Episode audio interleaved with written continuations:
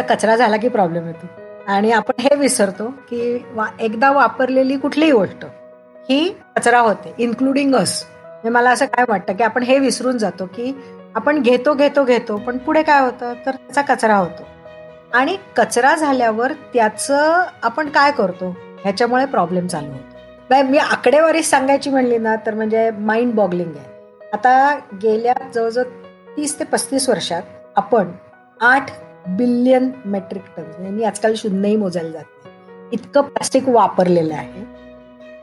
त्यातनंही फक्त नऊ टक्के प्लास्टिक हे रिसायकल झालंय म्हणजे बाकीचं जे सगळं आहे म्हणजे इतकं प्लॅस्टिक हे आपल्या निसर्गात समुद्रात नदी नाल्यात पडलेलं आहे. ग्रेट पॅसिफिक गार्बेज पॅच कॅलिफोर्नियाच्या साऊथला कचऱ्याचा ढीग आहे समुद्रामध्ये. आता हे कचऱ्याचे ढीग प्रत्येक समुद्रात आहे. पण हा सगळ्यात मोठा. याची जी लांबी आहे ही महाराष्ट्रापेक्षा लांब आहे. आणि डेफ जी आहे म्हणजे खालचं तळ तो साधारण ऐंशी मीटर इतकं खाली आहे. आणि ह्याच्यामध्ये फक्त कचरा आहे. यातला ऐंशी टक्के कचरा हा प्लास्टिक आहे. स्वागत आहे तुमचं. मी तुमचा होस्ट नचिकेत शिरे इन्स्पिरेशन कट्ट्यावर आजच्या यशस्वी आणि प्रेरणादायी लोकांशी गप्पा मारणार आहे. त्यांचे अनुभव ऐकल्यावर आपल्याला आपल्या सक्सेस जर्नीमध्ये त्याचा नक्कीच फायदा होईल. आपण या कट्ट्यावर महिन्यातनं दोनदा अशा पाहुण्यांशी गप्पा मारणार आहोत जे स्वतःच्या फील्डमध्ये यशस्वी आहेतच पण त्यांचा आयुष्याचा प्रवासही प्रेरणादायी आहे. मी तुमचा मित्र या पाहुण्यांची गप्पा मारायला सुपर एक्सायटेड आहे. इन्स्पिरेशन कट्टाचा हा सातवा एपिसोड आहे. डॉक्टर मेधा ताडपत्रीकर यांच्यासोबत. मी तुमचा होस्ट नचिकेत शिरे तुमचं स्वागत करतो. आजच्या आपल्या पाहुण्या आहेत डॉक्टर मेधा ताडपत्रीकर. डॉक्टर मेधा ताडपत्रीकर या सिरियल एंटरप्रिनियर आहेत. Rudra environmental solutions India private limited Mantra research and consultants private limited आणि Phoenix general insurance brokers private limited. या कंपन्यांच्या त्या को फाउंडर आहेत. त्याशिवाय Keshav Sita memorial foundation trust याच्या त्या फाउंडर ट्रस्टी पण आहेत. त्यांनी पुण्यातनं एल एल बी तर नॉटिंगम इंग्लंडमधनं एम बी ए केलेलं आहे. त्याच व्यतिरिक्त सायकॉलॉजीमध्ये एम एस सी पण त्यांनी केलेलं आहे. आणि इंटरॅक्च्युअल प्रॉपर्टी राईट्स सारख्या अनेक विषयांमध्ये डिप्लोमा त्यांनी घेतलेला आहे. डॉक्टर मेधा ताडपत्रीकर यांचं आयुष्य बदललं जेव्हा ते एका अभयारण्यात गेल्या होत्या आणि तिकडे एका हरणाचा मृत्यू एका हरणाचा मृत्यू प्लॅस्टिक खाल्ल्यामुळे झाल्याचं त्यांना कळलं. सॉलिड वेस्ट मॅनेजमेंट हे जगातल्या प्रत्येक म्युन्सिपाल्टीसाठी सगळ्यात मोठं आव्हान आहे. त्यातही प्लॅस्टिक कचऱ्याची विल्हेवाट लावणं हे खूपच मोठं आव्हान आहे. प्लॅस्टिकचा कचरा हा आपल्या जगात इतका झालेला आहे की अनेक समुद्रांमध्ये प्लास्टिकचे थरच्या थर तरंगत आहेत. कोणीतरी काहीतरी याच्यासाठी केलं पाहिजे असं मे डॉक्टर मेधा ताडपत्रीकर आणि आणि त्यांचे पार्टनर शिरीष फडतरे यांना वाटत होतं. पण कोणीतरी करण्यापेक्षा आपणच काहीतरी केलं पाहिजे ही भावना जागृत झाली आणि त्यांनी याच्यावर रिसर्च चालू केला. एकदा बर्फ वितळलेला पाहताना त्यांच्या लक्षात आलं की पाण्याचा बर्फ होतो व परत बर्फाचं पाणी होतं. तसंच पेट्रोलियम पदार्थांचं प्लॅस्टिक मग परत प्लास्टिकचं पेट्रोलियम पदार्थ का नाही होऊ शकत? याच्यावर सतत प्रयोग करत करत शेवटी त्यांना यश मिळालं आणि त्यांनी अशी मशीन बनवली की ज्याच्यामुळे वेस्ट प्लास्टिकचं फ्युएलमध्ये रूपांतर होतं. हे फ्युएल जनरेटर फर्नॅन्स इत्यादी गोष्टींमध्ये जाळण्यासाठी वापरता येतं. ह्याच्यामुळे वेस्ट प्लास्टिकच्या विल्हेवाटाची पण सोय झाली आणि स्वस्त दरात फ्युएल पण मिळायला लागलं. चला तर गप्पा मारूया. डॉक्टर मेधा ताडपत्रीकर यांच्याशी.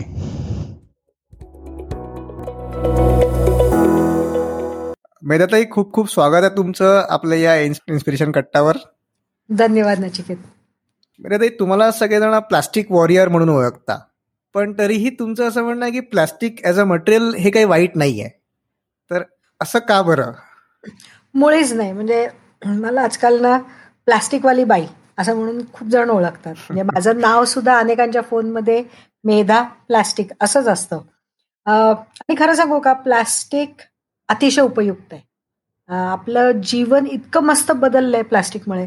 गेल्या तीस वर्षात प्लास्टिकमुळे आपल्या जीवनात किंवा रिटेलमध्ये सुद्धा खूप क्रांती आणली म्हणजे मला असं कायम वाटतं की जशी स्टेनलेस स्टीलच्या ह्याच्यामुळे एक औद्योगिक क्रांती आली त्याचप्रमाणे प्लास्टिकमुळे रिटेल क्रांती आली. पूर्वी कधी एवढी बिस्किटं नव्हती पूर्वी कधी एवढ्या गोष्टी नव्हत्या. आता हेच बघा ना की गाडी म्हणा किंवा गाडीमध्ये जवळजवळ अठ्ठावीस टक्के प्लास्टिक असतं आजूबाजूचं सगळं. किंवा विमानामध्ये प्लास्टिक असतं की ज्याच्यामुळे आपल्याला फॉसिल फ्युएल कमी लागतं. इवन आपलं सोलर पॅनल्स असतात त्याच्यातही प्लास्टिक असतं. सिरिंजेस आहे. म्हणजे कुठे कुठे आपलं आयुष्य बघा इवन आपण प्लास्टिक मनी वापरतो. आणि लांब सुद्धा गोष्ट नाही की आत्ताच कोविडमध्ये बघा. की सगळे जे आपले कोविड वॉरियर्स आहेत त्यांना सेफ ठेवायचं काम हे प्लास्टिकनीच केलेलं आहे. त्यामुळे उगाच प्लास्टिकला वाईट म्हणू नये अशा मताची मी आहे. ओके. पण मग प्रॉब्लेम कुठे येतो? प्लास्टिकचा कचरा झाला की प्रॉब्लेम येतो. आणि आपण हे विसरतो की एकदा वापरलेली कुठलीही गोष्ट ही कचरा होते इन्क्लुडिंग अस. मला असं काय वाटतं की आपण हे विसरून जातो की आपण घेतो घेतो घेतो पण पुढे काय होतं? तर त्याचा कचरा होतो. आणि कचरा झाल्यावर त्याचं आपण काय करतो? ह्याच्यामुळे प्रॉब्लेम चालू होतो. म्हणजे आता बघा आपण भारतीय अतिशय उत्तम म्हणजे रिसायकलर्स होत असं मला वाटतं. पेपरची म्हणजे रद्दी येते ती आपण विकतो. किंवा म्हणजे घरातले कपडे असतात ते आपण कोणाला तरी देतो. अगदीच काही नाही तर त्याचा पोछा होतो. गाडी वापरायला. करतो. पण प्लास्टिक इतकं पातळ आणि इतकं उपयुक्त आहे की ते व्हॉल्युमेट्रिक असल्यामुळे त्याला त्याचं म्हणजे ड्यूज दिले जात नाही. आणि त्याच्यामुळे प्रॉब्लेम होतो. आता प्लास्टिकचे जेव्हा कचरा होतो तेव्हा त्याचे बारीक बारीक तुकडे होऊन आपल्या सॉइलमध्ये जातात. त्याच्यानंतर ते ग्राउंड वॉटरमध्ये जातात. त्याच्यानंतर आपल्या नदींमध्ये जातं समुद्रात जातं. आणि मग प्रॉब्लेम हा चालू होतो. कारण प्लास्टिक हे फॉसिल फ्युल बनलेलं आहे त्याच्यात अनेक केमिकल्स घातली जातात. आणि त्याच्यामुळे प्रॉब्लेम चालू होतो. ओके पण हा प्रॉब्लेम जो आहे तो किती मोठा आहे? म्हणजे काही उदाहरणं देऊन तुम्ही समजा सांगू शकला जसं पॅसिफिक गार्बेज पॅच तुम्ही उदाहरण सांगू शकता. किंवा अशा प्रकारच्या उदाहरणात तुम्ही समजा आम्हाला म्हणजे सोनारांनी कान टोचल्यासारखे होतील. मी आकडेवारी सांगायची म्हणली ना तर म्हणजे माइंड बॉगलिंग आहे. आता गेल्या जवळजवळ तीस ते पस्तीस वर्षात आपण आठ बिलियन मेट्रिक टन म्हणजे मी आजकाल शून्यही मोजायला जात नाही इतकं प्लास्टिक वापरलेलं आहे. त्यातनंही फक्त नऊ टक्के प्लास्टिक हे रिसायकल झालंय. म्हणजे बाकीचं जे सगळं आहे म्हणजे सेवन पॉईंट वन गणितांनी करावा इतकं प्लास्टिक हे आपल्या निसर्गात समुद्रात नदी नाल्यात पडलेलं आहे. म्हणजे प्लास्टिक ऍक्च्युली नाही पण म्हणजे आपण किती प्लास्टिक वापरतो ह्याच्यामुळे प्रॉब्लेम होतो. आता प्लास्टिकमध्ये बीएस पेनॉल ए बीपीए नावाचा एक केमिकल असतो की ज्याच्यामुळे प्लास्टिकला म्हणजे ते फ्लेक्सिबल होतं किंवा त्याला इट बिकम्स अ ट्रान्सपरंट आता हे जे केमिकल्स आहेत किंवा अशा प्रकारचे अनेक केमिकल्स आहेत ती काही दिवसांनी किंवा वा म्हणजे उन्हामुळे किंवा ह्याच्यामुळे आतमध्ये लीच होतात. म्हणजे आतमध्ये त्याचं ते मिक्स केले जातात. मग तुम्ही पाणी पिता त्याच्यात गोष्टी असतात. म्हणून होतो. दुसरं तुम्ही जसं आता आपण म्हणलो की ग्रेट पॅसिफिक गार्बेज पॅच म्हणजे कॅलिफोर्नियाच्या साऊथला कचऱ्याचा ढीग आहे समुद्रामध्ये. आता हे कचऱ्याचे ढीग प्रत्येक समुद्रात आहे पण हा सगळ्यात मोठा. म्हणून म्हणजे अभिमान माटायचा किंवा काय म्हणा बघा. पण याची जी लांबी आहे ही महाराष्ट्रापेक्षा लांब आहे. आणि डेफ जी आहे म्हणजे तो साधारण ऐंशी मीटर इतकं खाली आहे. आणि ह्याच्यामध्ये फक्त. कचरा आहे. यातला ऐंशी टक्के कचरा हा प्लास्टिक आहे. आणि हे जे प्लास्टिक हे अत्यंत म्हणजे बारीक बारीक आहे. म्हणजे तुम्हाला तो असा आणि तो चारशे मैल म्हणजे तो असा तिथल्या जायर्स म्हणजे तिथे जे गोल फिरणं म्हणजे गोल असतात समुद्रातले त्याच्यामुळे तो हलतो म्हणजे तो चारशे किलोमीटर वरती जातो परत येतो. आणि तिथनं येणाऱ्या ह्यांना पण ते सांगितलं जातं म्हणजे जहाज असतील तर.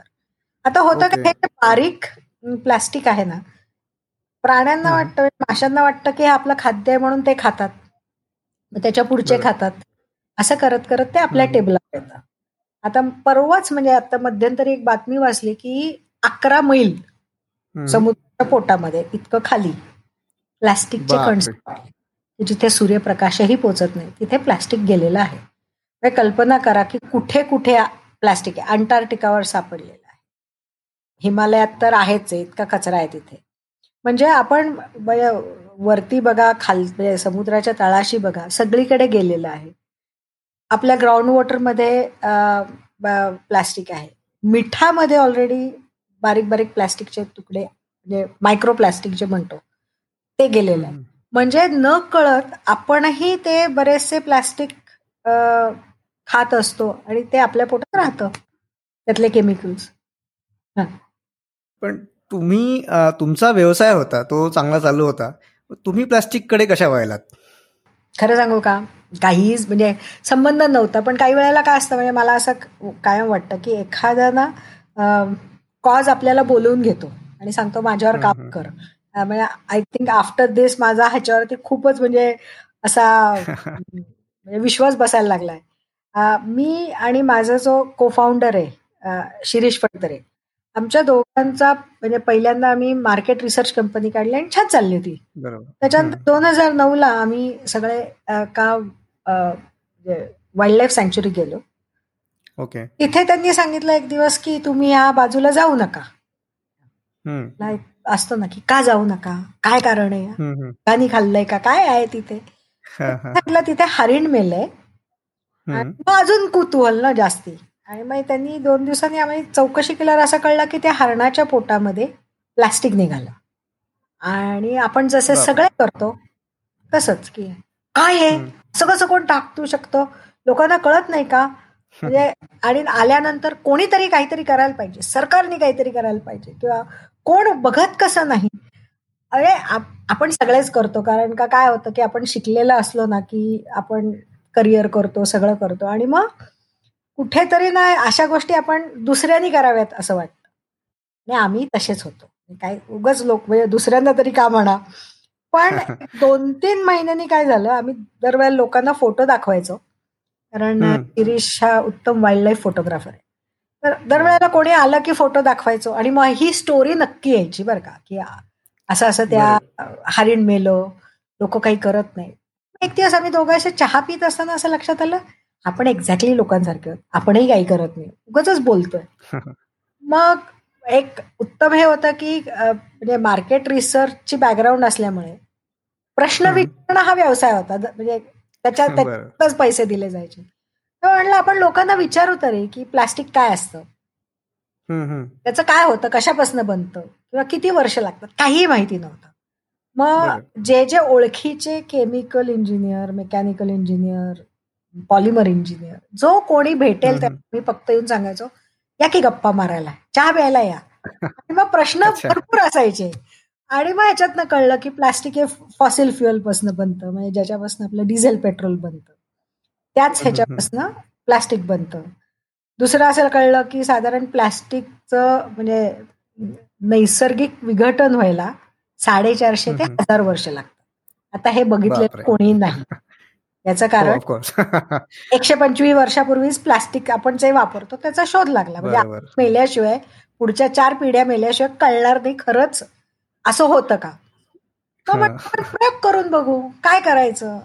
आणि म्हणून आमचा म्हणजे तुम्ही म्हणलात तसं आम्ही प्लास्टिकच्या प्रेमात पडलो म्हणा किंवा प्लास्टिकवर काम करा ओके.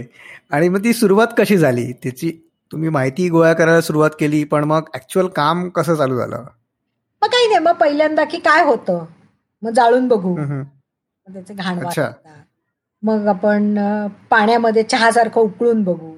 मग नुसतं पाणी न घालता हे करून बघू. पण खरी आयडिया आली म्हणजे माझे वडील एक दिवस असे गप्पा मारत बसलो होतो आणि त्यांनी त्यांच्या म्हणजे सरबतातला आई बर्फाचा खडा असा बाजूला काढून ठेवला. पितळताना पाहिल्यावर आपलं म्हणजे जसं युरेका युरेका होतं तसं झालं. की अरे त्यापासनं बर्फ आणि बर्फापासनं परत पाणी होतं. असं आपण प्लास्टिकबद्दल करू शकू का? फॉसिल फ्युअल पासन प्लास्टिक तर प्लास्टिक पासन परत फॉसिल फ्युअल आपण बनवू शकू का? बरोबर. म्हणलं काय करू बघू. बरं आम्ही दोघंही बॅकग्राऊंडनी इंजिनियर नाही किंवा केमिस्ट नाही. म्हणलं नाही. तर काय आपलं आपली हाऊस झाली असं म्हणू. मग सुरुवात केली दुसरं अजून काय काय? मग एक दिवस कोणा आता आम्ही दोघांच्याही लक्षात नाही कोणाच्या डोक्यात आयडिया आली की प्रेशर कुकरमध्ये घालू प्लास्टिक पहिल्यांदा घातलं. तो मोठ्या आणि तो सास म्हणजे असा तो उडला. मग असं वाटतं छोटा प्रेशर कुकर आहे. म्हणून मोठा प्रेशर कुकर आणला. आणि तो अजून जोरात फुटला. मग शिट्टी काढली. मग त्याला एक ट्यूब लावली मग ती पाण्यात घातली. एक सहा महिने असं करत होतो. मग एक दिवस त्या पाण्यामध्ये असं काळसर काहीतरी तरंगताना दिसलं. म्हणलं बघूयात काय आहे. ते जाळून पाहिलं तर ते जळलं. म्हणलं म्हणजे काहीतरी आहे. म्हणून त्याची टेस्टिंग करून घेतलं. तर मग कळलं की अरे हे तर हायड्रोकार्बन्स आहेत. Similar to diesel petrol. मग म्हटलं चला चला आता मशीन बनव. मशीन बनवायचं माहिती नाही. त्यामुळे मोठा प्रेशर कुकर असा बनव आणि म्हणजे that time we were the first company in India की असं काम करणार. त्यामुळे आम्हाला खूप ठीक म्हणजे भरपूर प्रसिद्धी वगैरे मिळाली. पण मग पुढे प्रॉब्लेम आला. असंही म्हणजे म्हणजे एक दोन महिन्यांनी आम्ही सगळ्यांना दाखवायचो. तर एक दोन महिन्यांनी चिरीशचे मामा आले. ते एका मोठ्या रिसर्च ह्याच्यात शिकवायचं काम करतात. ते आले आणि ते मशीन बघितलं.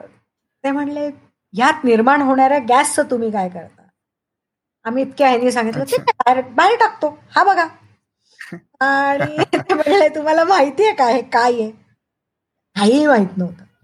ते म्हणले अरे ह्यामधनं मिथेन येतो आहे आणि तो तुम्ही म्हणजे बाहेर सोडतात वातावरणात सोडतात की जे वातावरणाकरता मुळीच चांगलं नाही. म्हटलं अरे एक चांगलं करताना दुसरं वाईट म्हणजे असं नाही करायचं. म्हणून त्या दिवशी संध्याकाळी मशीन बंद करून टाकलं आणि ठरवलं की आता ठीक आहे हाऊस झाली. चला आता परत व्यवसायाकडे वळू. म्हणून परत आपण व्यवसायाकडे वळलो. ओके. पण मग ही हाऊस झाली आणि ह्याचा व्यवसाय म्हणजे प्रयोगातनं व्यवसायाकडे कसे व्हायलात काय होतं? एकदा सुरू केलं ना की मग असं थांबवत नाही. मग ते दोन वर्ष मला अजून आठवत आहेत. आम्हाला फोन यायचे लोकांचे की तुम्ही काय केलंय? दाखवा आम्हाला विकत घ्यायचंय. आणि आम्ही सगळे टाळायचो. म्हणजे रुद्रा करता फोन आला की आमचं असायचं कोण घेणार कोण घेणार? कारण का? अर्धवट काम करायचं नाही आणि दुसऱ्याला असं काहीतरी विकायचं नाही की जे त्यांच्याकडे चालणार नाही. मग हे कसं असं वाटलं रे? मग हे गॅस जो येतो तो तरी तपासून बघू काय आहे. म्हणून तो गॅस गोळा करायचा तो तपासून घ्यायचा. आणि मग हे करताना लक्षात आलं हा जो गॅस आहे हे पण एक प्रकारचं इंधनच आहे. ह्याच्यामध्ये मिथेन प्रोपेन ब्युटेन थेन असे विविध प्रकारचे म्हणजे गॅस आहे आपल्या एलपीजी सारखे आहेत. मग ते आम्ही जनरेटरला लावलं त्यातनं विजा निर वीज निर्माण इलेक्ट्रिसिटी होते कळलं ट्यूब्स लावल्या. मग म्हणलं आता चला आता ह्याचा उपयोग आपण परत मशीन करता होतोय का बघू? म्हणून दुसरं मशीन बनवायचं ठरवलं. मग दुसरं मशीन बनवलं की ज्याच्यामध्ये आम्ही हा जो गॅस आहे त्याचाच उपयोग इंधन म्हणून करायचा. म्हणजे ती जे पूर्ण प्रोसेस आहे प्लास्टिकपासून म्हणजे प्लास्टिक बनवायची जी रिव्हर्सेबल प्रोसेस आहे आमची आम्ही थर्मो कॅटलिटिक डिपॉलिमरायझेशन असं म्हणतो. यामध्ये जो गॅस आहे हा आम्ही रिॲक्टर हीट करण्याकरता वापरतो. त्यामुळे पूर्ण प्रोसेस ही आपल्याच गॅसवर आणि त्यात निर्माण होणाऱ्या फ्युएलवर चालते. आणि मग अशा तऱ्हेने आम्हाला न कळत त्याचं व्यवसायात रूपांतर झालं. ओके. म्हणजे त्या गॅसला पण रिसायकल करून तुम्ही वापरलं अगदी. म्हणजे अगदी प्रोसेस सिंपल आहे. पहिल्यांदा आम्ही प्लास्टिकचे तुकडे करतो. मग ते रिॲक्टरमध्ये घालतो. त्याच्याबरोबर कॅटलिस्ट घालतो. आणि हिट करायला म्हणजे गरम करतो. आता लोक विचारतात तुम्ही प्लास्टिक जाळता का? तर ह्याच्यामध्ये आपण प्लास्टिक मुळीच जाळत नाही. तर यामध्ये प्लास्टिक वितळलं जातं. म्हणजे आणि मग साधारण एकशे सत्तर एकशे ऐंशी डिग्रीला प्लास्टिक वितळतं. त्याच्यातनं मग गॅस येतात. ते आपण सगळे कलेक्ट करतो स्वच्छ करून स्क्रब करून ते गॅस टँकमध्ये ठेवतो. आणि पुरेसा गॅस झाला की आपलं जे हिटिंग आहे ते गॅसवर जातं. साधारण तीनशे पन्नास डिग्री नंतर यातनं लिक्विड फ्युएल यायला लागतं. आणि चारशे तीस डिग्री पर्यंत ही पूर्ण प्रोसेस पूर्ण होते. त्यामुळे अशी अशी प्रोसेस ती आहे की ज्याच्यामध्ये एक्सटर्नल एनर्जी आपल्याला कुठलीही लागत पण मग हे सगळं तुम्ही जे मशीन चालू केली किंवा पहिला प्लॅन टाकला हा कुठे केला? म्हणजे आम्ही इथे पुण्यामध्येच केलं. जेजुरीला आमच्या एका मित्राचं जागा होती. तिथे थोडीशी एक फॅक्टरी मधली जागा घेतली. आणि तिथे आमचे प्रयोग चालायचे. त्याच्या आधी सगळे प्रयोग हे शिरीषच्या गार्डनमध्ये किंवा आमच्या किचनमध्ये व्हायचे. आणि पहिल्यांदा काहीच माहिती नव्हतं. त्यामुळे जिथे जागा दिसेल तिथे. पण मग जेव्हा आम्ही दुसरं मशीन बनवलं मग तेव्हा असं वाटलं की आणि शिरीष कॉस्ट अकाउंटंट आहे. त्यामुळे तो म्हणला हे बघा पहिल्यांदा हे मशीन फायनान्शियली व्हायबल आहे की नाही बघूया. आपण विकायला जायच्या आधी. कारण का काय होतं बऱ्याच वेळा की इनोव्हेशन्स होतात पण त्याचं व्यवसायात रूपांतर होण्याकरता तुम्हाला पैसे मिळायला पाहिजेत ना. बरोबर. जर नाही मिळाले तर मग इट बिकम्स अ हॉब मग आम्ही ठरवलं की पहिलं आधी काय करायच्या आधी मशीन आपण चालवून बघू. आणि मग आम्ही मशीन चालवायला सुरुवात केली. आणि मग त्यातनं मग परत प्रयोग पुढे पुढे होत गेले. ओके. ग्रेट आता ही प्रक्रिया जी आहे ती कशी असते? म्हणजे प्लास्टिक गोळा कुठून करता आणि त्याचं ट्रान्सपोर्टेशन आणि मग पुढची प्रक्रिया त्याचं जे इंधन मिळतं ते विकणं हे सगळं कसं चालतं? तुम्ही मगाशी म्हणलं तुम्हाला की काही वेळेला असं ते आपल्याला झॅप करतं तसं आमचं झालं. मशीन चालू होतं एकीकडे. मग असं लक्षात आलं की अरे लोकांना आपण प्लास्टिकबद्दल सांगू. असं होतं ना आपण काहीतरी काम करतोय म्हणल्यावर आपण सांगायला सुरुवात करतो. लोकांचे बोलल्यावर लक्षात आलं की इथे प्लास्टिकबद्दल कुठल्या म्हणजे प्लास्टिकच्या कचऱ्याबद्दल कुठल्याही प्रकारचा अवेअरनेस नाही. म्हणून मग लोकांशी बोलायला सुरुवात केली. म्हणजे विविध प्रकारच्या सोसायटीत जायचं. आमच्या गल्लीतनं सुरुवात केली की प्लास्टिक मस्त आहे पण तुम्ही ते वेगळं काढून ठेवा. आणि ते नीट त्याचं रिसायकलिंग करा. तर असं एक चार पाच महिने सांगत होतो. एक दिवस एक आजोबा म्हणले की उत्तम आहे तुम्ही छान सांगता. माझ्या घरामध्ये म्हणले कॉर्पोरेशन सांगतं तसं मी ओला कचरा आणि सुका कचरा वेगळा करतो. पण माझ्याकडे येणारी जी बाई आहे ती दोन्ही घेते आणि एकत्र करते. आता तुम्ही मला सांगताय प्लास्टिक वेगळं करा. काय उपयोग आहे? कशा करता करायचं? परत घरी आल्यावर आमचं असंच झालं की अरे बरोबर सांगतायत हा. म्हणजे ह्याच्यामध्ये काही चूक नाही. आपण फक्त काय करू नका सांगतोय. त्याला आपण म्हणजे त्याला कृतीची जोड आपल्याकडनं काहीही नाही. हे आपण लोकांना खूप सोपं असतं की हे करा ते करा. पण कसं करा? किंवा त्याला आम्ही काय करू? हे काही माहीत नव्हतं. मग एक चार दिवस विचार केला आणि त्यांना आणला परत फोन केला. म्हणलं तुम्ही जर महिनाभर ठेवलं ना तर मी स्वतः येऊन घेऊन जाईल. मग त्या आजोबांनी एक महिनाभराने मला फोन केला की माझ्याकडे आता एक दोन पिशव्या प्लॅस्टिक साठलेलं आहे याल का? मग गेले प्लास्टिक घेऊन आले. मग त्यांनी शेजारच्याला सांगितलं. आणि महिन्याभरात तुम्हाला सांगता एक जवळजवळ पन्नास साठ आम्हाला फोन आले. आमच्याकडे पण या आमच्याकडे पण या. मग आम्ही स्वतःच्या गाड्या घेऊन म्हणजे कुठेही म्हणजे पुणे भर म्हणजे असं काही नव्हतं. म्हणजे पार येरोड्यापासनं कुठे फोन आला की आम्ही जायचो प्लास्टिक घ्यायचो आणि परत यायचो एक म्हणजे पहिले काही सहा महिने एकच दिवस चाललं होतं हे काम. मग हळूहळू ते वाढायला लागलं. म्हणजे शिव शिरीष शेवटी मला म्हणला तर तू म्हणला फक्त प्लास्टिक गोळा करायचंच काम करते. बाकी सगळं लक्ष काही नाहीये कामामध्ये. हे काय चाललंय? म्हणजे तू सगळीकडे जाऊन नुसती गोळाच करून आणते पण त्याचा असा झाला एक फायदा की एक उच्च शिक्षित बाई बऱ्या घरातली आपल्याकडे कचरा न्यायला येते. हा. हे बघितल्यावर ना अजून लोक त्याच्यात ऍड व्हायला लागले. आणि मग म्हणलं की अरे इतकं वाढतंय. आपल्या गाडीत काय आता थांबत नाही. मग पहिली व्हॅन घेतली. आणि मग आम्ही आमच्या ट्रस्ट कडनं प्लास्टिकचा कचरा म्हणजे काय म्हणायचं शास्त्रशुद्धपणे गोळा करायला सुरुवात केली. आणि आज सांगायला आनंद वाटेल की जवळजवळ पंचवीस हजारपेक्षा जास्ती घरात ना आपण पुण्यातनं कचरा आणतो. गेले साडेतीन हे साडेपाच काम चाललेलं आहे. त्याचप्रमाणे कल्याण डोंबिवलीमध्ये आपण तिथे एक ऊर्जा फाउंडेशन म्हणून आहे. त्यांच्याशी अवेअरनेस करतात. त्यांच्याशी टायअप करून आपण साडेतीन वर्ष तिथनं कचरा पुण्यात आणतो आहोत. आणि असं म्हणजे जिथे आम्ही पोचू शकत नाही तिथनं लोक आम्हाला कुरिअरनी प्लास्टिकचा कचरा पाठवतात. अरे वा. ताई तुम्ही खूप छान सांगितलं ही जी सगळी स्टोरी आहे. पण आय एम शुअर की ह्या सगळ्या गोष्टी करत असताना तुम्हाला खूप अडचणी आल्या असतील. आणि त्याच्याबद्दल तुम्ही सांगितलं नाही. सरकारी अडचणी आल्या असतील maybe pollution control board किंवा लोकल काही अडचणी. काय होते? खरं सांगू का? मेन अडचण अशी होती की असं काही करायला गेलो ना की कोणी बँक वगैरे आपल्याला पैसे देत नाही. त्यामुळे. स्वतःचे इतर तर जे काम करायचो त्यातले पैसे ह्याच्यात घालायचे आणि मग पुढे न्यायचं. आणि हे इवन आम्ही प्लास्टिक कलेक्शन सुद्धा आमच्या खिशातनं केलेलं आहे म्हणजे साडेचार पावणे पाच वर्ष आणि पैसे नसणं हा एक मेन होता पण आमच्या दोघांचंही असं होतं की येतील म्हणजे अशी वेळ आलेली आहे की. खिशामध्ये वीस हजार रुपयेच आहेत बँकेमध्ये कंपनीच्या. आणि एक दहा दिवसांनी पगार करायचा आहे लोकांचा पण. म्हणजे अशा वेळेला कुठलं तरी काम मिळालं आणि मग ते सगळे हे होत गेले आणि बाकीच्या ज्या गोष्टी आल्या ना त्या मला वाटतं अडचण म्हणापेक्षा अरे हे का जमत नाही. म्हणजे अशा घेतल्या गेल्या. इव्हन म्हणजे ह्या. पैशाचा सुद्धा कधी असा विचार केला नाही. आम्ही काय केलं. गरजा कमी केल्या. म्हणजे बाहेर जाणं चार वेळा असेल तर ते दोन महिन्यातनं एकदा जायचं.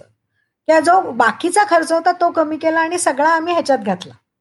त्यामुळे अडचणी नाही म्हणता येणार. कदाचित देवर मोर लाईक अ चॅलेंजेस त्यामुळे म्हणजे आणि आशा येतच राहणार हो नाहीतर काय गंमत आहे ना? काही काम करायची बरोबर. म्हणजे तुम्ही हे मगाशी सांगितलं की तुम्ही टेस्ट करून बघितलं की इकॉनॉमिकली वायबल आहे की नाही? मशीन सेल करणं हे तुम्हाला मे बी कळलं असेल. पण ही मशीन कोणी घेत आहे आणि ते त्यातनं कचऱ्यातनं फ्युएल जनरेट करण्याचा विचार करत आहे तर त्यांच्यासाठी ती इकॉनॉमिकल वायब इकॉनॉमिकली वायबल होते का ऍक्च्युली त्यांच्याकरताच ते इकॉनॉमिकली व्हायबल होते का हे आम्हाला बघायचं होतं ओके कारण का आम्ही म्हणजे इतके पैसे घातले होते म्हणजे आम्ही आत्ताचं जे आमचं नवीन मशीन आहे ते जनरेशन फोर मशीन आहे आम्ही नवीन नवीन. मशीन बनवत गेलो कारण का असं लक्षात आलं म्हणजे प्रयोग करताना की अरे हे असं केलं. असं बनवलं. तर त्याच्यातनं जास्ती आपल्याला फ्युएल येऊ शकतं किंवा आउटपुट जास्ती येऊ शकतो त्यामुळे लोकांचा विचार करूनच केलेला आहे आता आम्ही काही. मशीन्स विकलेली पण आहेत म्हणजे काही कॉर्पोरेशनला विकलेलं आहे किंवा काही. कंपन्यांना विकलेला आहे की जिथे ते स्वतःचा फॅक्टरीमध्ये येणारा जो प्लास्टिक. कचरा आहे. त्याच्यापासून इंधन बनवतात आणि ते त्यांच्याच ह्याच्याकरता वापरतात करता किंवा त्यांच्या इथल्या काही गोष्टींकरता वापरतात. आणि तो व्हायबल आहे. म्हणजे तीन. वर्षात त्यांचे पैसे साधारण तीन साडेतीन वर्षात. छोट्या मशीनचे आणि मोठ्या मशीनचे जास्ती लवकर निघू शकतात. बर. आता तुम्ही जसं म्हटलं की काही कॉर्पोरेशनला तुम्ही विकलंय तर सरकारी लोकांची याच्यात रिस्पॉन्स कसा आहे? म्हणजे तुम्ही कॉर्पोरेशनला किंवा सरकारला समजा अप्रोच केलं असेल. तर त्यांचा रिस्पॉन्स याच्याबद्दल कसा आता? पहिल्यांदा खरं सांगू का जेव्हा आम्ही सुरू केलं तेव्हा लोकांना कुठलीही माहीत नव्हती. म्हणजे अजूनही अवेअरनेस कमीच आहे. पण खूप हाय लेवलला जे आहे ना तिथे चांगल्या प्रकारे. याच्याबद्दल माहिती आहे. म्हणजे मध्यंतरी पेट्रोलियम मिनिस्ट्रीनी एक गॅझेट काढलेलं होतं की ज्याच्यामध्ये त्यांनी या इंधनाचा वापर हा ऍड इन फ्युएल म्हणजे डिझेल पेट्रोलमध्ये ऍड करण्याकरता होईल का हे बघायचं ठरवलं ओके. आणि कसं असतं ब्युरोक्रेसी असल्यामुळे थोडा वेळ लागतो. कारण का तुम्हाला कंपन्यामध्ये कदाचित चारच हे असतील तर इथे पंधरा असतात. पण आता जरा. जरा लोकांना माहिती व्हायला लागली. बरं हे नवीन इतकं इनोव्हेशन आहे की त्याच्यामुळे हे चालतं की नाही? असंही हा. होतं बरं आम्ही कसं आहे आम्ही आज दाखवू शकतो की आमचं मशीन गेले सहा सात वर्ष उत्तमरित्या चालतंय म्हणजे प्रॉब्लेम नाही. पण त्यांनाही हा यावा लागतो ना आणि बऱ्याच वेळा काय होतं लोक मशीन विकतात आणि मग पुढे चाललं नाही तर. मग तोही प्रॉब्लेम आहे त्यामुळे त्यांची बाजू बघायला पाहिजे शेवटी कसं आहे माहितीये का की त्यांचे पैसे. खरं आपलेच पैसे आहेत किंवा आपल्याच बरोबर. देशातनं जाणार आहेत त्यामुळे त्यांनी अगदी करावं पण आता खूप. म्हणजे ओपननेस आलेला आहे ओके. मला ते तुमच्या या म्हणजे प्लास्टिक वॉरियर तुम्ही प्लास्टिकच्या अगेन्स्ट जे प्लास्टिक कचऱ्याच्या अगेन्स्ट जे काम केल करता आहे कोणाला इंडिव्हिज्युअली किंवा एखाद्या संस्थेला तुमच्याशी तुमच्याबरोबर काम करायचं असेल तर ते कसं करू शकतात? कुठल्या प्रकारे करू शकतात? काय नाही पाव्या तुम्हाला कुठल्या प्रकारे म्हणजे तुम्हाला कुठला तरी गोळा करायचा आहे म्हणजे आज अनेक जण आहेत की जे सिंहगड साफ करतात किंवा कुठल्या तरी टेकड्या साफ करतात. आम्हाला सांगतात. हे आणून ठेवतो ते आम्ही येऊन घेऊन जातो. कारण बऱ्याच वेळा काय होतं. साफ केलं जातं. म्हणजे काय होतं खूप ठिकाणचं पडलेलं प्लॅस्टिक आपण एका ठिकाणी आणून ठेवतो. बरं परत ते जातं लँडफिल मध्येच. तर त्याच्याऐवजी मग आम्ही ते तिथनं गोळा करतो. किंवा लोक आहेत इंडिव्हिज्युअली ते आम्हाला फोन करू शकतात किंवा आम्हाला मेल पाठवू शकतात. आणि आम्हाला फक्त रजिस्टर करायला लागतं. आम्हाला जॉईन होऊ शकतात. खूप सोपं आहे. आणि ह्यातली सगळ्यात महत्वाची जी गोष्ट आहे की तुम्हाला कुठेही आणून द्यायचं नाही. लोकांना आम्ही ते सांगतो की तुमचं घर सोडून तुम्हाला कुठेही जायचं नाही. तुमच्या बिल्डिंगच्या खाली येऊन आम्ही ते घेऊन जातो. म्हणजे आपल्याकडे बऱ्याच ना की अरे बापरे कुठे जायचं? काय करायचं? पाऊस आहे. ऊन आलं. तुम्हाला काहीही नाही. बरं त्यातही जर कोणी वयोवृद्ध असेल किंवा लहान बाळ असेल आम्ही पार दाराशी घराच्या जाऊन प्लास्टिक गोळा करून आणतो. ओके अरे वा. तुम्ही मगाशी एक स्टॅटिस्टिकली सांगितलं होतं की किती प्लास्टिक वापरलं आपण वगैरे. रुद्रनी किती प्लास्टिकला प्रोसेस केलंय आतापर्यंत इन टर्म्स ऑफ स्टॅटिस्टिक किंवा एरिया कुठपर्यंत तुम्ही पोहोचू शकला आतापर्यंत म्हणजे आम्ही काय करतो आता ह्याच्यामधनं येताना जो तीन प्रकार येतात. एक तर येतो लिक्विड फ्युएल येतं आणि थोडासा चार येतो. आता हा जो चार आहे हा डांबरामध्ये घालून रस्ते बनवू शकतो आपण. त्याच्यामुळे रस्त्याचं लाईफ वाढतं पैसेही कमी लागतात. तर मध्यंतरी आम्ही असंच पुणे कॉर्पोरेशनला पन्नास हजार किलो बारीक केलेलं प्लॅस्टिक डोनेट केलं. आणि त्याच्यावर कॉर्पोरेशननी जवळजवळ तेवीस किलोमीटर रस्ते बांधले. तर सध्या आम्ही हेही करतो. म्हणजे नुसतंच इंधन नाही तर त्याच्याबरोबर रस्ते बांधणं हेही आहे. त्यामुळे गेल्या साधारण पाच साडेपाच वर्षात आम्ही जवळजवळ चौदाशे पंधराशे टन याच्यावरती साधारण केलेलं आहे. गोळा तर जवळपास अठराशे ते दोन हजार टनापर्यंत आतापर्यंत कलेक्शन आपलं झालेलं आहे. आणि असं वाटतं दोन हजार टन म्हणजे दोन हजार हजार इतके किलो. पण पुण्याचं जर म्हणलं तर पुण्यात जवळजवळ एकशे साठ ते दोनशे टन दररोज प्लास्टिक गोळा होतं. त्यातलं निम्म प्लास्टिक हे रिसायकल केलं जातं. म्हणजे जवळजवळ आज दिवसाला सत्तर ऐंशी टन प्लास्टिक हे अजूनही आपल्या लँडफिलला जातं. म्हणजे इतक्या दिवसाचं आम्ही साडेपाच वर्ष कष्ट करून पुण्याचा तसं पाहायला गेलं तर फक्त वीस दिवसाचा कचरा आम्ही प्लास्टिकचा गोळा केलेला आहे. कल्पना करा किती प्लास्टिक अजून पडलेला आहे. आणि किती काम करायचंय? ओके. तुम्ही जसं सांगितलं की एवढी मेहनत करून पण अगदी थोडाच प्लॅस्टिक तुम्ही प्रोसेस करू शकलाय. तर तुम्ही नागरिकांना म्हणजे लोकांना तुम्ही काय सजेस्ट कराल की प्लॅस्टिक वेस्ट एक तर कमी व्हायला पाहिजे आणि दुसरी गोष्ट ते लँडफिलमध्ये नको जायला ॲटलिस्ट तर याच्यासाठी लोकांनी कशा प्रकारे वापर केला पाहिजे किंवा काय जबाबदारी जबाबदारी घेतली पाहिजे लोकांनी? सगळ्यात आत्ताचा जो प्लास्टिक बॅन आला ना त्याच्यात एक सगळ्यात चांगली गोष्ट झाली म्हणजे आपण घरातनं पिशवी न्यायला लागलो. कारण एक मध्यंतरीच आलेली जी बातमी होती की जगभरात जवळजवळ दोन लाख पिशव्या दर मिनिटाला वाप म्हणजे आपण वापरतो. एक पिशवी साधारण पाच ते दहा मिनिटच वापरली जाते परत त्याचा कचरा होतो. तर ह्यातला जो आहे ना ह्यातला खूप कमी झाला. म्हणजे आज आपली पिशवी नेऊन तो एक अवेअरनेस आला. त्याच्यानंतर म्हणजे लोक बल्कमध्ये घ्यायला लागले. म्हणजे तुम्ही दहा गोष्टी घेण्याच्या पेक्षा एक मोठी घेतली. तर त्यांनी सुद्धा तुम्ही प्लास्टिकचा कचरा कमी करू शकता. आणि खरं सांगू का अनेक प्रकारे तुम्ही तो कमी नाही होत झाला तर तो योग्य रिसायकल्ड होतो की नाही हे बघणं खूप गरजेचं आहे. म्हणजे आपण आपल्या बाईला देऊ शकतो काही जाड प्लास्टिक असेल तर. किंवा आमच्यासारखे रिसायकलर्स आहेत. त्यांच्यापर्यंत तो पोहोचवण्याची म्हणजे फोन करू शकता की आमच्यासारख्या संस्था येऊन ते घेऊन जाऊ शकतात. इतकं सोपं आहे. आणि प्लास्टिक बाजूला करणं म्हणजे वेगळं करणं घरात सगळ्यात सोपं आहे. कारण का नव्वद टक्के प्लास्टिक हे कोरडं असतं. फार कमी गोष्टी या ओल्या असतात. म्हणजे दुधाची पिशवी आली किंवा खाणं तुम्ही आणलं असेल दही श्रीखंड ह्या गोष्टी सोडता बाकी सगळं प्लास्टिक तुम्ही बघा. त्या मानाने कोरडं असतं. त्यामुळे ते वेगळं करणं खूप सोपं जातं. त्यामुळे आम्ही तो लोकांना सांगतो की पहिल्यांदा नाही म्हणायला शिका. जर जमत नसेल तर कमी करा आणि त्याच्यानंतर ते योग्य रिसायकलरकडे पाठवा. ओके. पण हे कुठल्याही प्रकारचं प्लास्टिक आपल्याला चालू शकतं प्रोसेस करायला? सर्व प्रकारचं म्हणजे लोक मला विचारतात पन्नास मायक्रॉनच आहे का? की त्याच्यापेक्षा कमी चालतं का? त्याच्यापेक्षा कमीचंही मायक्रॉन हे प्लास्टिकच असतं. जाड झालं तरी ते प्लास्टिकच असतं. त्यामुळे आम्ही पा म्हणजे सगळे रॅपर्स असतात. पॅकेजिंग येतं. बिस्किट आपले बिस्किटाचे रॅपर्स येतात. त्याच्यापासून टूथपेस्ट टूथब्रश ह्यापासून तुम्ही म्हणजे आपलं तुम्ही बघितलं तर बटन असतात. किंवा आजकाल तर लोक इतकं म्हणजे बारकसाईने ठेवतात की शर्टाबरोबर एक छोटी एक प्लास्टिक येतं बघा. एक असा क्वेश्चन मार्क ते हा.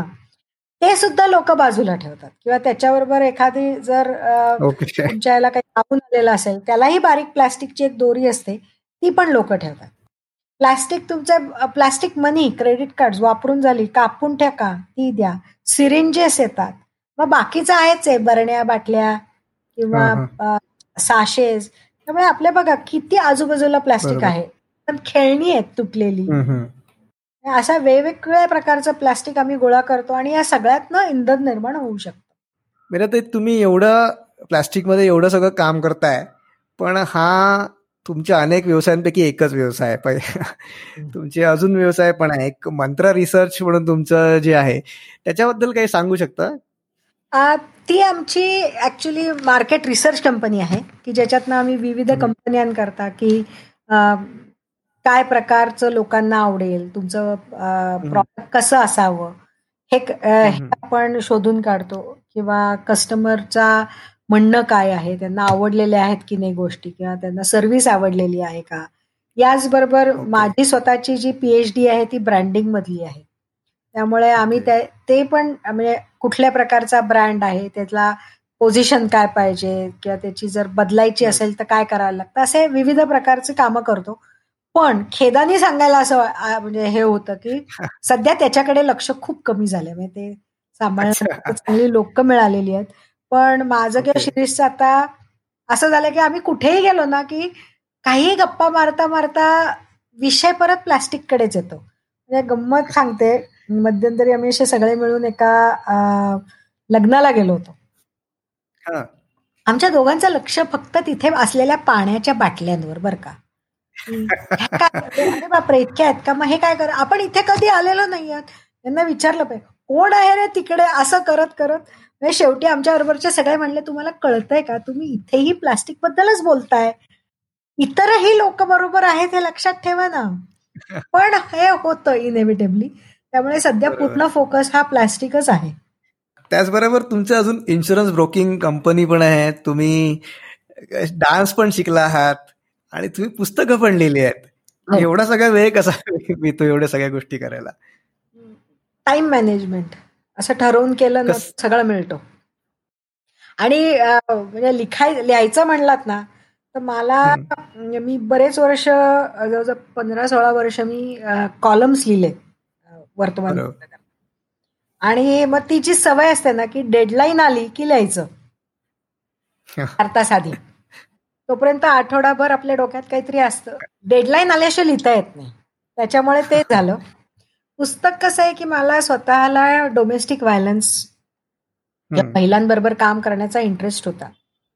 आणि दुसरं त्याच्याबद्दल हे होतं की माझ्या आई आजी या दोघी इतक्या म्हणजे स्वयंभू व्यक्तिमत्वाच्या होत्या. आणि वाढवलंही कधी मुलगी आहेस तू हे करू शकणार नाही. असं घरात वाढवलं गेलं नाही. उलट असं होतं की तू मुलगी आहेस तू सगळं काही करू शकतेस. अशा वेळेला जेव्हा आजूबाजूला आपण बघतो ना की कौटुंबिक हिंसाचार होतोय किंवा बारीक सारीक गोष्टीतनं महिलांचा छळ होतो मग ह्याच्यावर काम करायला सुरुवात केली. आणि म्हणून खरं ते पुस्तक जन्माला आलं की सर्वे काय होतं? मार्केट रिसर्चचा एक तो भाग आला की एक्झॅक्टली काय होतं? कारण आपल्याला बऱ्याच वेळा असं वाटतं की कौटुंबिक हिंसाचार हा फक्त झोपडपट्ट्यात असतो बाकी नाही. तर म्हणजे मला असंही जाणवलं की नाही तो सर्व स्तरात आहे. आणि मग त्याच्यातनं वेगवेगळी कामं म्हणजे महिलांना स्वतःच्या जे हक्क आहेत लिगल हक्क आहेत त्याच्याबद्दल माहिती करून देणं. किंवा मी गेले काही वर्ष एका इन्स्टिट्यूटमध्ये ऍडव्हर्टायझिंग हा विषय शिकवतो. आणि काय होतं की ह्याच्यामुळे ना तुम्ही फ्रेश राहता. आणि आपण काहीतरी म्हणजे नवीन नवीन शिकत राहिलो ना की बरं वाटतं. दुसरं डान्स हा मला खूप लहानपणापासून मी करत होते. पायामुळे जरा मध्यंतरी बंद झाला. मग परत कथ्थक शिकले पाच सहा वर्ष. वेळेमुळे सध्या तो बंद झाला. पण आत्ताच्या काळामध्ये आता मी सध्या लॉकडाऊन मध्ये स्क्रिप्ट म्हणजे स्क्रीन रायटिंग कसं करायचं हे शिकते त्यामुळे कदाचित काही दिवसांनी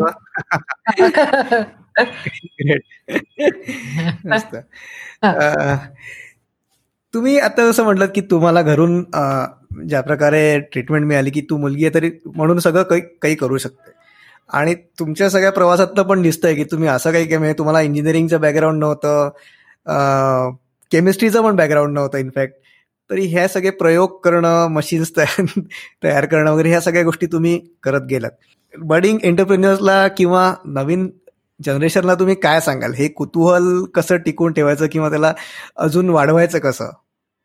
खरं एक शिकलो की यामध्ये की जर आपल्याला काही येत नसेल ना तर सरळ सांगायचं की मला हे माहिती नाही समजावून द्या. आपल्याकडे लोकांना एका एक वय झाल्यावर की एक शिक्षण झाल्यावर असं उगच वाटतं. की हा प्रश्न मी विचारला तर लोकांना काय वाटेल पण आम्ही खरं या प्रश्नामुळे शिकलो. आणि अजूनही मी काय किंवा शिरीष काय माहीत नसेल ना आम्ही सरळ सांगतो की मला माहीत नाही. मला समजून द्याल काय किंवा काही जरी नवीन गोष्ट कळली आणि ती आपल्याला जरा थोडी अवघड वाटत असेल तर गुगल आहे. पुस्तकं आहेत. ती करून हे करायची. म्हणजे बऱ्याच वेळा लोकांना हा प्रॉब्लेम येतो की मी असं कसं म्हणू? तेव्हा मला सगळ्या म्हणजे कुठल्याही ऑन्टरप्रुनरला हे सांगायला आवडेल की विचारा. लोक लगेच मदत करतात. फक्त आपण विचारायची कमी असते. आणि दुसरं म्हणजे व्यवसायामध्ये या अडचणी नक्की येणार.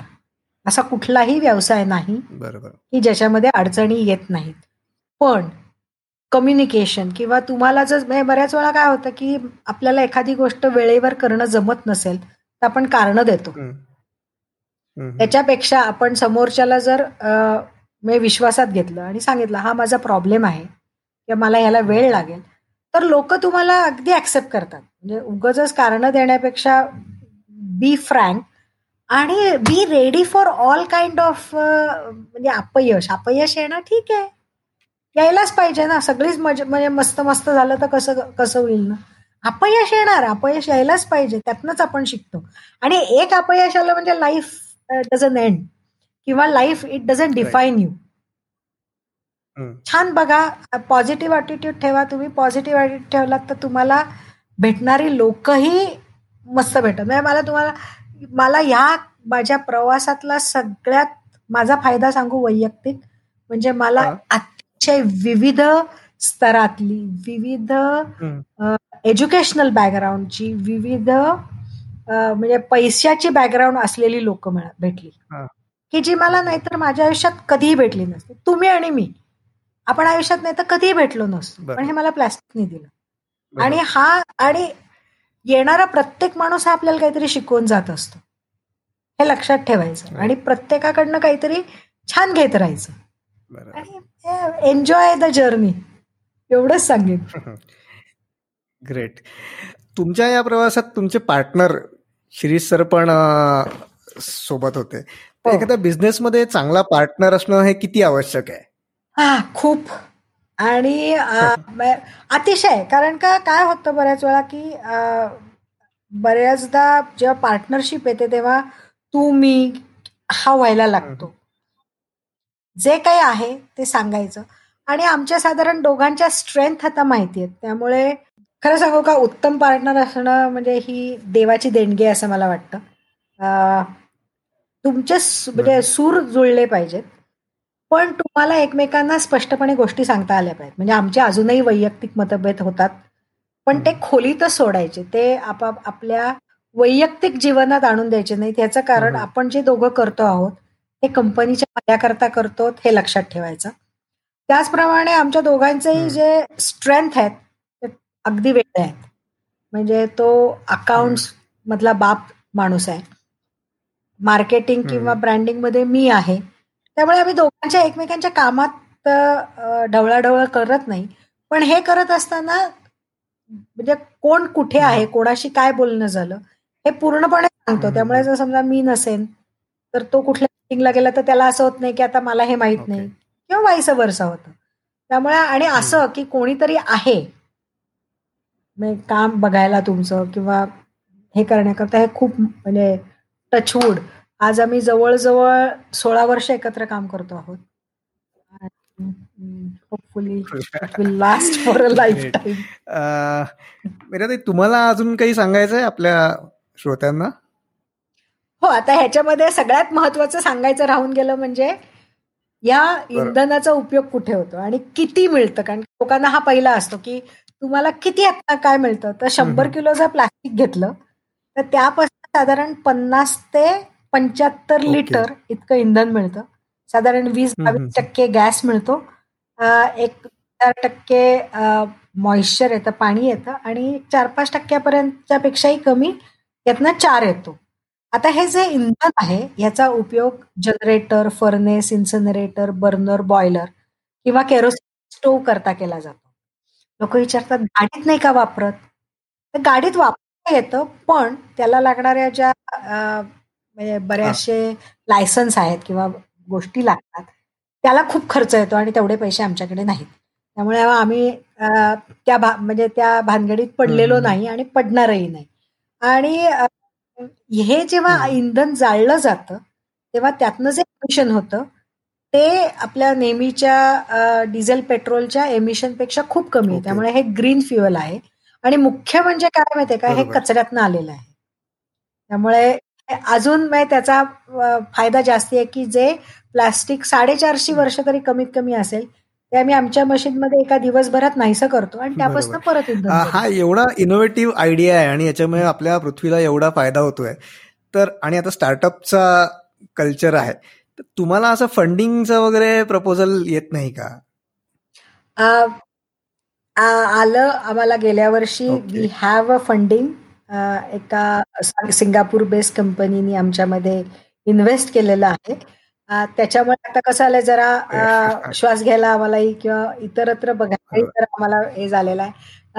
लोकही म्हणजे त्यामुळे येतात मदतीला येतात. हा एक फायदा नक्कीच झालेला आहे. कामही वाढलंय. पण yes we. Have the foreign funding so I think it will take us further than what we. Could um, Meeratai आपण आता आपल्या नेक्स्ट राऊंडकडे वळूया एका वाक्यात उत्तर द्यायची अरे एक पुस्तक जे तुम्ही वाचलंय आणि ते तुम्हाला खूप प्रेरणादायी वाटलं आणि ते तुम्ही रेकमेंड कराल बाकीच्यांना वाचायला. मला एक फार आवडलेलं पुस्तक आहे. दोन पुस्तक आहेत की एक म्हणजे अ ट्युजडे विथ मॉरी म्हणून आहे. की यामध्ये एक विद्यार्थी पॅराप्लेजिक असलेल्या सरांकडे जातो आणि तो तर म्हणजे मंगळवारी त्यांच्याकडे जायचा आणि त्यांच्याकडनं विविध गोष्टी शिकायचा. त्यातली सगळ्यात राहिलेली लक्षात म्हणजे गोष्ट म्हणजे तो म्हणतो की you will not know how to live unless you know how to die त्या माणसाला काहीही शरीर हलवता येत नसतं तरीही तो इतका आनंदी असतो. आणि खरी गोष्ट आहे. तर त्याच्यातनं असं लक्षात आलं की अरे आपणही उगाच छोट्या छोट्या गोष्टींवरनं. त्रास करून घेतो. हे खूप सोपं आहे की आपल्याला माहिती आहे की मृत्यू येणार आहे पण दररोजचा दिवस हा आपला. तो कसा छान करायचा हे आपल्या हातात आहे. म्हणजे ह्या पुस्तकाचा माझ्यावरती खूप म्हणजे परिणाम झाला. आणि दुसरं म्हणजे who will who will cry when you die नावाचं रॉबिन शर्माचं एक पुस्तक आहे. याच्यामध्ये तो असं छोट्या छोट्या गोष्टींनी तुमचं आयुष्य कसं छान करा. किंवा म्हणजे त्याच्यातनंच आमच्या खरं पुढे असं लक्षात आलं की आपण जरी गेलो ना तरी कामाच्या दृष्टीने किंवा आपण जे काम करतो त्याची लेगसी सोडली पाहिजे. नुसते पैसे पुढच्या पिढीला देऊन उपयोग नाही. तर तुम्ही कामाची लेगसी पण त्यांना दिली पाहिजे. आणि म्हणजे हे हे दोन पुस्तकं माझ्यावर खूप परिणाम झाला. बहुतेक एका वाक्यापेक्षा मी जास्ती सांगितलं so sorry it's okay it's okay तुमच्या जीवनातली एक दैनंदिन सवय ज्याच्यामुळे तुम्ही जे काय अचीव केलं ते करू शकलात? मस्त झोपणे खरं. म्हणजे म्हणजे या ह्याच्यामध्ये काहीही पैसे नव्हते किंवा काही नव्हते तरी म्हणजे झोप लागते आणि उत्तम झोप म्हणजे किंवा टेन्शन न घेणे. जे आपल्या हातात नाही त्याचं टेन्शन न घेणे आणि मस्त झोपणे. कारण जेव्हा तुम्हाला एक आठ तास छान झोप लागते ना तेव्हा दिवस कायम चांगला जातो. म्हणजे मला वाटतं ही सवय माझी खूप छान आहे. आणि तुम्ही बिझनेसमध्ये पाहिलेलं एक तत्व जे ज्याच्याशी तुम्ही कधी तडजोड केली नाही आणि करणार पण नाही? बी ट्रान्सपरंट म्हणजे जे काही आहे आमच्याकडे येणाऱ्या प्रत्येकाला आम्ही काय करतो आहोत किंवा काय करणार आहोत हे माहिती असतं. कदाचित राग आला तरीही चालेल पण बी ट्रान्सपरंट काय आता नंतर मग जे काही त्याच्यापासून कॉम्प्लिकेशन्स होतात ते होत नाही. आणि म्हणजे त्याच्या आम्हाला फायदा झाला. आम्ही पहिल्याच ह्याच्यात सांगतो की हे असं असं आहे आणि वी हॅव नेव्हर कॉम्प्रोमाइज एक शेवटचा हायपोथेटिकल प्रश्न विचारतो. मग आपण थांबूया. समजा उद्या तुम्हाला दूरदर्शनवर बोलवलं रात्री आठ वाजता आणि भाईयो और बहनो आणि त्याच्या पुढे एकशे तीस करोड भारतीयांना काहीतरी पॉझिटिव्ह मेसेज तुम्हाला द्यायचा आहे तुम्ही काय सांगाल सगळ्यांना? मी एकच सांगेन की आपल्याला जे काम दिलंय ना ते विदाऊट फेल ज्या मना मनापासून करा. मला कारण का माझ्या आईचं कायम होतं की एकच काम करा. पण ते इतकं छान करा की तुम्हाला लोकांनी म्हणलं पाहिजे की अरे किती मस्त आहे. म्हणजे तुम्ही जर एखादी गोष्ट पुसत असाल ती सुद्धा इतकी तन्मयतेने आणि मनापासून पुसा की पुढचे चार दिवस त्याच्यावरती धूळ नाही बसली पाहिजे. आणि एवढं जरी आपण खूप केलं ना की बऱ्याच वेळा काय होतं आपण जे काम करतो याला आपण प्रामाणिक नसतो किंवा त्याच्यावरती आपण खूप फोकस नाही करत. पण आपण जर आपलं काम मन लावून आणि प्रामाणिकपणे केलं ना तर थिंग्स फॉल इन एवढं एवढंच I think I have I follow that त्यामुळे आणि अशी आली वेळ तर मग कदाचित त्या वेळेला काहीतरी वेगळंही असू शकेल. आय डोंट नो वेळेलाही तुम्ही आपला वेळात वेळ काढून इकडे आलात आणि नक्कीच तुमच्या या आपल्या या गप्पांमधनं अनेक लोकांना प्लास्टिक विषयी अवेअरनेस वाढेल आणि प्लास्टिक वेस्ट सॅग्रिगेशन करून त्याची व्यवस्थित विल्हेवाट लावण्याचा प्रत्येकजण प्रयत्न करेल अशी आशा ठेवू. आणि तुम्ही आलात त्याच्यासाठी खूप खूप धन्यवाद तुमचे. धन्यवाद नचिकेत की मला मला ते तुमचं जे टायटल आहे ना ते खूप आवडलं की इन्स्पिरेशन कट्टा. कारण का कट्टा म्हणल्यावर आपण सगळ्यांना एक असं छान काहीही बोललेलं किंवा एकमेकांच्या टिंगल टवाळी केलेली अशी अशी जागा आठवते. आणि त्यात इन्स्पिरेशन आल्यावरती मला आणि आपण बहुतेक कट्ट्यावर ना काहीतरी घेऊन जातोच. त्यामुळे मलाही बोलवल्याबद्दल खूप खूप धन्यवाद. चहा राहिला कट्ट्यावरचा. तो कोविड नक्की थँक्यू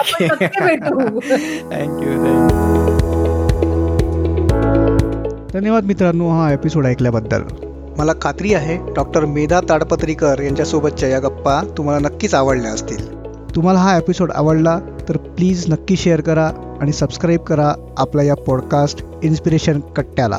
आणि प्लीज मला मेसेज करा Facebook Instagram at the rate inspiration Katta यावर. पुन्हा भेटूया पुढच्या वेळेस. नवीन पाहुण्यांचं. तोपर्यंत बाय बाय.